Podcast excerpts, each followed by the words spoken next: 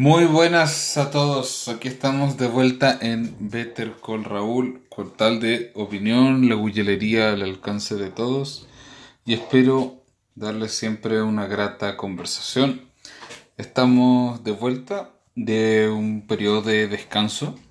Este, eh, a todo esto les comento que llevo un mes haciendo la práctica profesional que me exigen las corporaciones de asistencia a justicia, del cual ya estoy más adentro y con mucho harto trabajo. O sea, de mi su, servidor ya ha empezado a tramitar divorcios, relaciones directas y regular con los hijos, cuidado permanente, alimentos y claro, ya estoy muy adentro en la pega y aprendiendo, muy feliz, muy contento, porque me ha servido a acercarme con la gente, con llamando personalmente a los usuarios y tratando de darles una mano, por un poco ayudar un poco a que la gente sepa de sus derechos y acercar un poco la el, derecho a la ciudadanía, para que lo veo muchas veces con reticencia, con duda. De hecho, les confieso que he aprendido mucho y he conocido mucha realidad, incluso por llamado telefónico, pero viendo fichas de asistencia, lo que sé que me comunica, lo cual ha sido una parte bien enriquecedora, pero también su grado de dosis de realidad. Algo que esto nunca en la universidad me lo vieron que ser tan así. Estoy donde se dice en buen chileno, donde las papas queman. Y bueno, eh, quise volver y bueno, a raíz de las elecciones en Estados Unidos, que eh, han sido un desenlace, o no sé si hemos llegado al desenlace, pero vertiginoso. Entonces, cuatro días en que veíamos que ese estado entre Joe Biden y Donald Trump, que Trump impugnaba que ahora Joe Biden sería. Y llegamos, bueno, a lo mejor en una nebulosa en que Joe Biden es el nuevo presidente. Entonces, Preferí, en vez de analizar el proceso eleccionario, electoral que se está viviendo, preferí analizar algo que yo creo que en parte influyó mucho en esta campaña. Ha influido de la polarización de la sociedad estadounidense y trata también una problemática que se ha avanzado y se ha luchado, pero sigue estando mm, presente. Y es el caso de George Floyd. Para los que no se ubiquen y los que... Es el caso de George Floyd, que fue eh, un homicidio lamentable, producto de una brutalidad policíaca. Ojo que no es el primer caso. Por ejemplo, estuvo el de Rodney King en 1992, que originó los llamados sucesos de Los Ángeles, los disturbios de Los Ángeles. Y bueno, el caso de George Floyd Sucedió el 25 de mayo en la ciudad de Minneapolis, el eh, estado de Minnesota.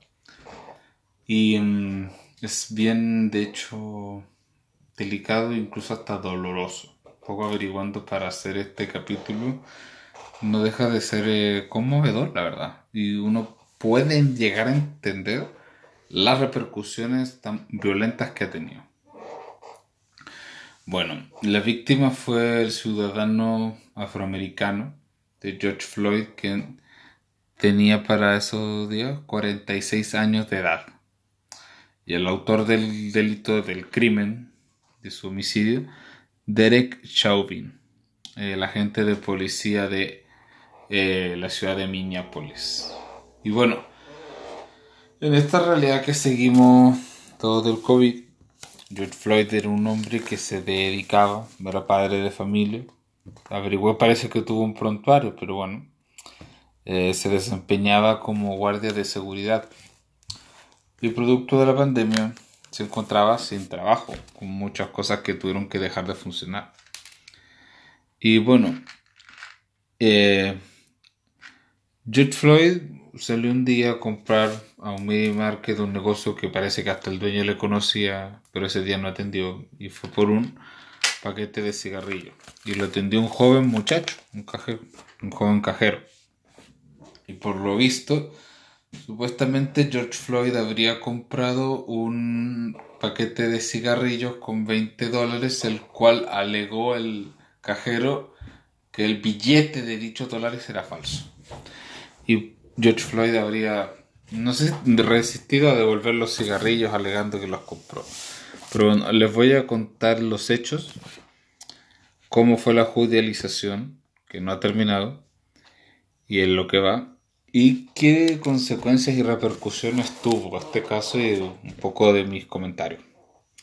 Bueno, como yo les dije, George un día fue a la tienda Cup Foods y eh, el empleado llamó a la policía, siguió el procedimiento que le habían indicado porque alegaba de que un comprador, en este caso George, le pagó con un billete falso y llamó a la policía.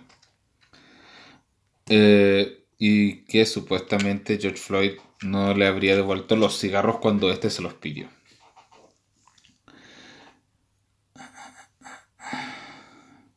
Llegaron dos policías tras haber llamado al 911 y entre tanto eh, George Floyd estaba sentado a la vuelta de la esquina con dos personas en un auto con la mercadería cerca del lugar.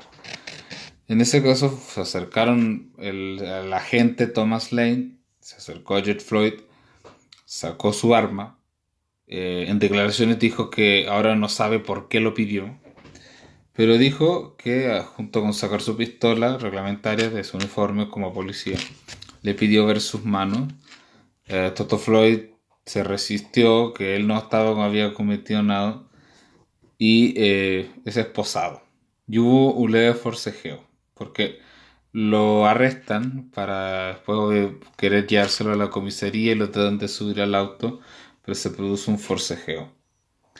En ese eh, momento llegó el agente Chovy en este medio de forcejeo y trata de volver a meterlo a la patrulla, no lo logra y este George cae boca abajo, esposado. Esto estaba ocurriendo entre las 8 de la, entre las 8. Bueno, en vista que se generó el alboroto, puesto que lo habían arrestado, habían forcejeado, eh, empezó a, viralizarse. La gente que estaba en el sector se le llamó la atención y empezaron a llamar a protestar por la situación. Y em, mm, mm, mm, eh, una vez que se empiezan a filmar el estado en que se está realizando la detención y empieza a visualizarse en redes sociales, Chauvin llegó en un momento, y aquí la crítica, mientras George Floyd estaba boca abajo, resistiéndose a eh, presionar con su rodilla izquierda entre su cabeza y el cuello. Esto generó una situación de asfixia, de hecho esa fue la frase que dijo, I can't breathe, no puedo respirar. Y aquí está lo grave. Eh, el agente Chauvin estuvo oprimiéndolo la respiración por un tiempo de 8 minutos y 46 segundos. A la vista de, y paciencia de la gente que le reclamaba que, se detuviera, que él no estaba forcejeando, yo no presentaba resistencia, y esto realmente generó una asfixia. Eh, quedó inconsciente y luego se llamó una ambulancia. Se llevó ya una hora después de haberlo eh, recibido, haberlo metido, llevarlo al hospital, confirman que George Floyd eh, falleció. Y antes de ver los cargos, aquí uno ve que no son casos aislados. Eh, para los que conocemos Estados Unidos, yo tuve la suerte de conocer Miami y Orlando.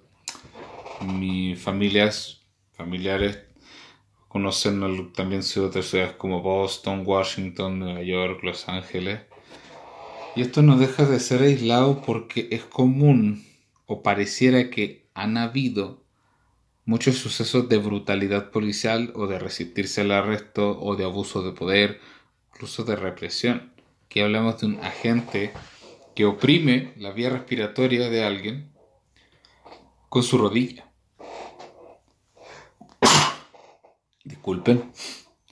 Y no deja de, de ser criticable. También criticable que esto estaba siendo grabado, estaba siendo viralizado esta detención. Y que la gente le decía que se detuviera, que parara y eh, no se inmutaba ante las protestas. Pues es como tampoco a nadie se le ocurrió a lo mejor haberlo movido, haber empujado a los agentes que estaban realizando un acto que, que es condenable en todas sus partes. Irreprochable, pero justificadamente reprochable porque es una más que un actuar arbitrario e ilegal, eso es un abuso pero de, de hasta de dignidad. Y bueno, las repercusiones las vimos. El movimiento Black Lives Matter empezó a hacer manifestaciones de todo el mundo, miembros de organizaciones, representantes de países condenaron los sucesos. Muestró la controversia del racismo. Racismo del que Estados Unidos es un país que en su historia tiene una tremenda lucha. En los 60 con el doctor Martin Luther King, con Malcolm X, con la abolición de la esclavitud, con la guerra civil, con los derechos civiles. Y, mm, y eso deja de una interrogante. Se ha avanzado, de verdad.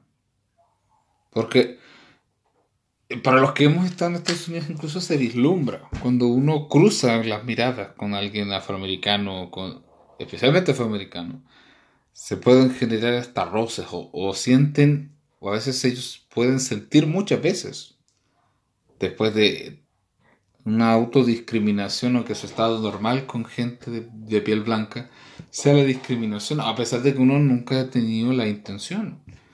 Pero es algo que ha traspasado las barreras del humano. Porque va a ser historia que él le, le achacarán algo su padre, a lo mejor, o su abuelo, y así.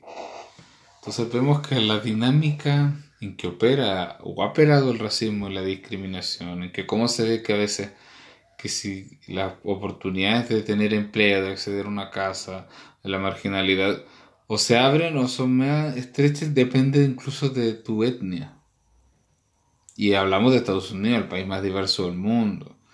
Ahí usted puede ver estadounidenses comunes del promedio, descendientes de aborígenes, eh, latinos, descendientes de latinoamericanos, gente de África, gente que se ha mezclado, gente del Caribe, gente europea, gente europea del este, gente asiática, eh, árabes. Entonces, que claro, es una tan cosmopolito, pero que pareciese que a pesar de que es común esa cosmopolitez, por así decirlo, en que tanta gente, pero aún así no logran convivir.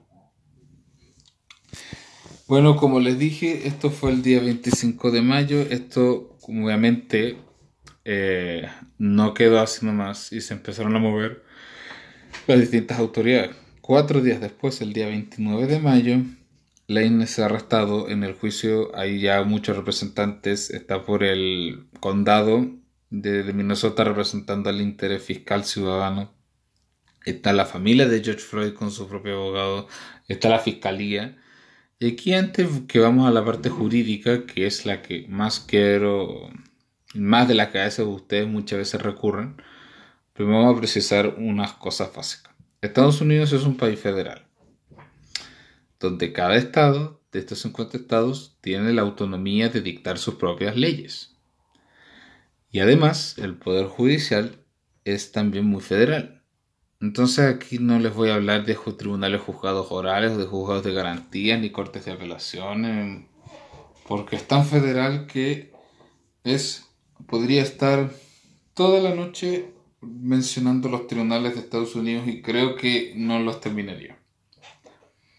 Entonces, se arrestó a los agentes Lane y Chovy. Y a Chovy, el asesino, el homicida, dígase como se quiera decir, es acusado de los, de los siguientes cargos. Homicidio de tercer grado y homicidio involuntario de segundo grado. Para hacerse los más comprensibles. El homicidio de tercer grado se refiere a causar la muerte de alguien sin intención pero que evidenciándose una mente depravada y sin respeto. El actuar de haberlo eh, oprimido con la rodilla por más de ocho minutos, a pesar de con todo el escándalo que se le hacía, de no inmutarse, de saber que se le está asfixiando, de no escuchar las advertencias que George Floyd decía de que no puedo respirar, soy claustrofóbico, no puedo respirar múltiples veces. Y prácticamente siguió oprimiendo, muestra eso. Y otro es homicidio involuntario de segundo grado, que es que el asesino realizó eh, un riesgo irracional o un grave daño o la muerte. Y luego el 3 de junio, la fiscalía elevó a ya no a homicidio, porque el homicidio se entiende que es cuando es matar el, genéricamente pero elevó los cargos a asesinato en simple en segundo grado y presentó cuando pasamos a hablar de homicidio a asesinato es que ya en el asesinato hay un, una suerte de maquinación una suerte de intención de conocimiento e intención. La consecuencia que generó todo este revuelo no solo en los tribunales fueron lo que vimos en este periodo de pandemia lo que vimos eh, en la tele que no, parecía algo de no creer. Manifestaciones, saqueos, la tremenda campaña de Black Lives Matter, que, que yo en parte la, lo entiendo y la apoyo, porque este acto es un asesinato a lo mejor que no es una simple negligencia, se había una suerte de maquinación e indiferencia ante un ciudadano que, se le oprimía, que se le estaban matando, que la gente le decía que parara, que se detuviera, porque no le estaba generando ningún riesgo de que le atacaran. Eso no tiene otro nombre. Ante lo cual se decretó el estado de emergencia en varios estados, salió la Guardia Nacional eh, a reprimir duras protestas. Ojo de bastante eh, de diversa integración. No eran puros ciudadanos afroamericanos reclamando, también se generó como respuesta que no solo de Black Lives Matter, sino todas las vidas importan. Y yo diría que la reacción del presidente Trump no fue la más acertada. No fue la más acertada porque no manifestó o sí o si bien no lo hizo de una manera correcta, una condena a esta acción. Ahora, más bien dio una suerte casi que de respaldo al actuar de algunos policías. Y entonces, eh, como la sociedad estadounidense está muy polarizada, esto incluso se fue hacia los diversos partidos. Y en la campaña de Joe Biden estuvo mucho el discurso de estas organizaciones Black Lives Matter, Antifa, Ojo, no digo que fueron la causa principal de la derrota electoral de Donald Trump y el ascenso de Joe Biden. No digo eso. Digo que esto reflejó mucha polarización que había, más Donald Trump y los republicanos. A su persona, yo creo que a lo mejor malamente se le asociaron supremacistas blancos, gente defensora de la puerta de armas, supuestos anarcocapitalistas que se generaba esa barrera. Ahora, eh, Donald Trump tiene una tremenda base de votantes afroamericanos y de votantes latinos. Por ejemplo, el estado de Florida es un bastión republicano. uno, ustedes vieron las noticias, Miami, ciudadanos de descendencia, ascendencia, perdón, cubana, venezolana, puertorriqueña, dominicana, estaban con Donald Trump.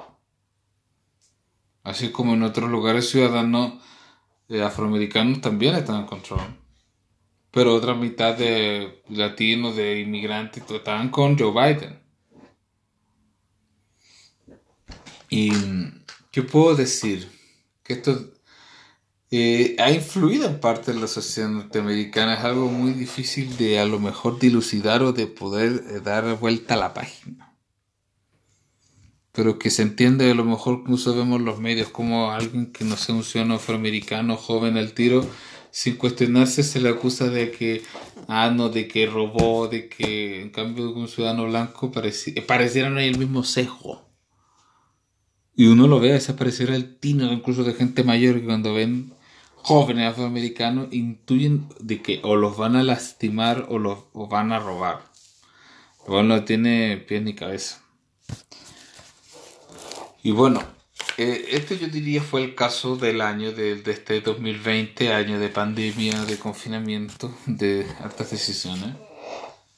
Yo creo que a lo mejor influyó en parte a la victoria de Joe Biden, que a lo mejor no está tan asegurada porque han habido recursos judiciales los cuales se tendrán que decidir tanto quién sabe una situación parecida a la elección del 2000 que a la fecha eran muy jóvenes yo apenas tenía en ese entonces 6, 7 años en la elección entre George Bush y Al Gore en que eh, Al Gore había ganado más votos populares pero impugnó los resultados de algunos condados del estado de Florida, donde el hermano de George Bush, Jeff Bush, era gobernador precisamente.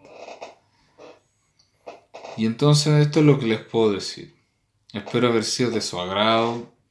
Espero a lo mejor se hayan entretenido, haberles aclarado, haber contado de qué trata. Ojalá cuídense en esto que nos queda de año, que ya vamos a despedir y que, uff, ¿qué no ha pasado? Y yo voy a seguir aquí echando ganas. Eh, espero poder grabar con mayor regularidad, si el trabajo me lo permite. Y les deseo a todos que tengan muy buenas noches, una excelente semana. Eh, síganme, eh, los que no me han seguido en Instagram, en arroba bettercolraul93. Búsquenme en Spotify. Y que Dios los bendiga. Este ha sido otro capítulo de Better con Raúl. Me despido. Soy Raúl Arismendi.